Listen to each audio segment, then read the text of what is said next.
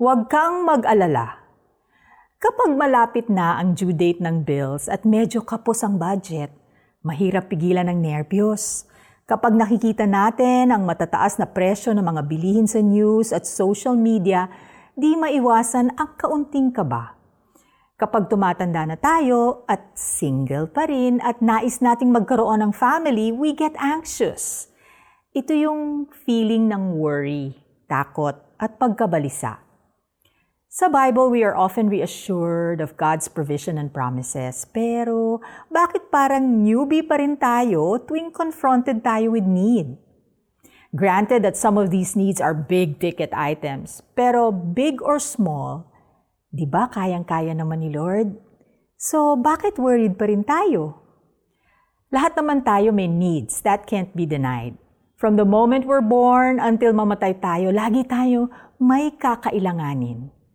Maliit at malaki, mahirap at madali, sari-sari ang uri ng pangangailangan ng buhay.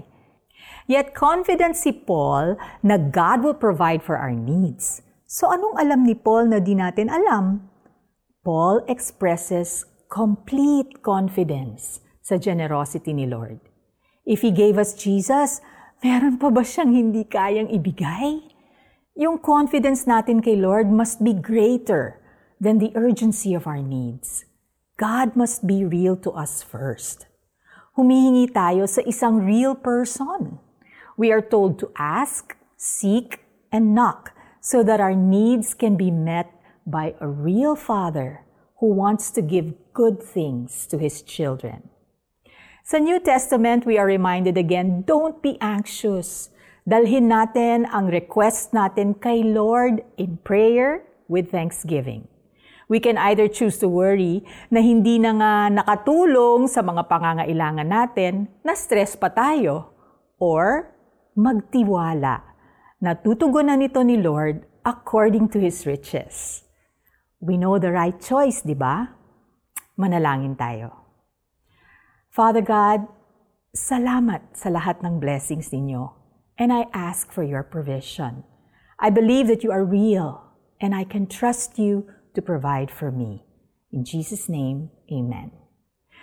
Paano ba ito natin i-apply? Lagi ka bang takot na baka kapusin ka? Kamusta ang prayer life mo? Kausapin mo si Lord right now, in all honesty, tungkol sa mga pangangailangan mo. Kaya't sinasabi ko sa inyo, huwag kayong mabalisa tungkol sa inyong kakainin at sa inyong iinumin upang kayo'y mabuhay, o kaya'y tungkol sa susuotin ng inyong katawan. Matthew 6:25. This is Felici Pangilinan Buizon saying, Turn your worries into worship.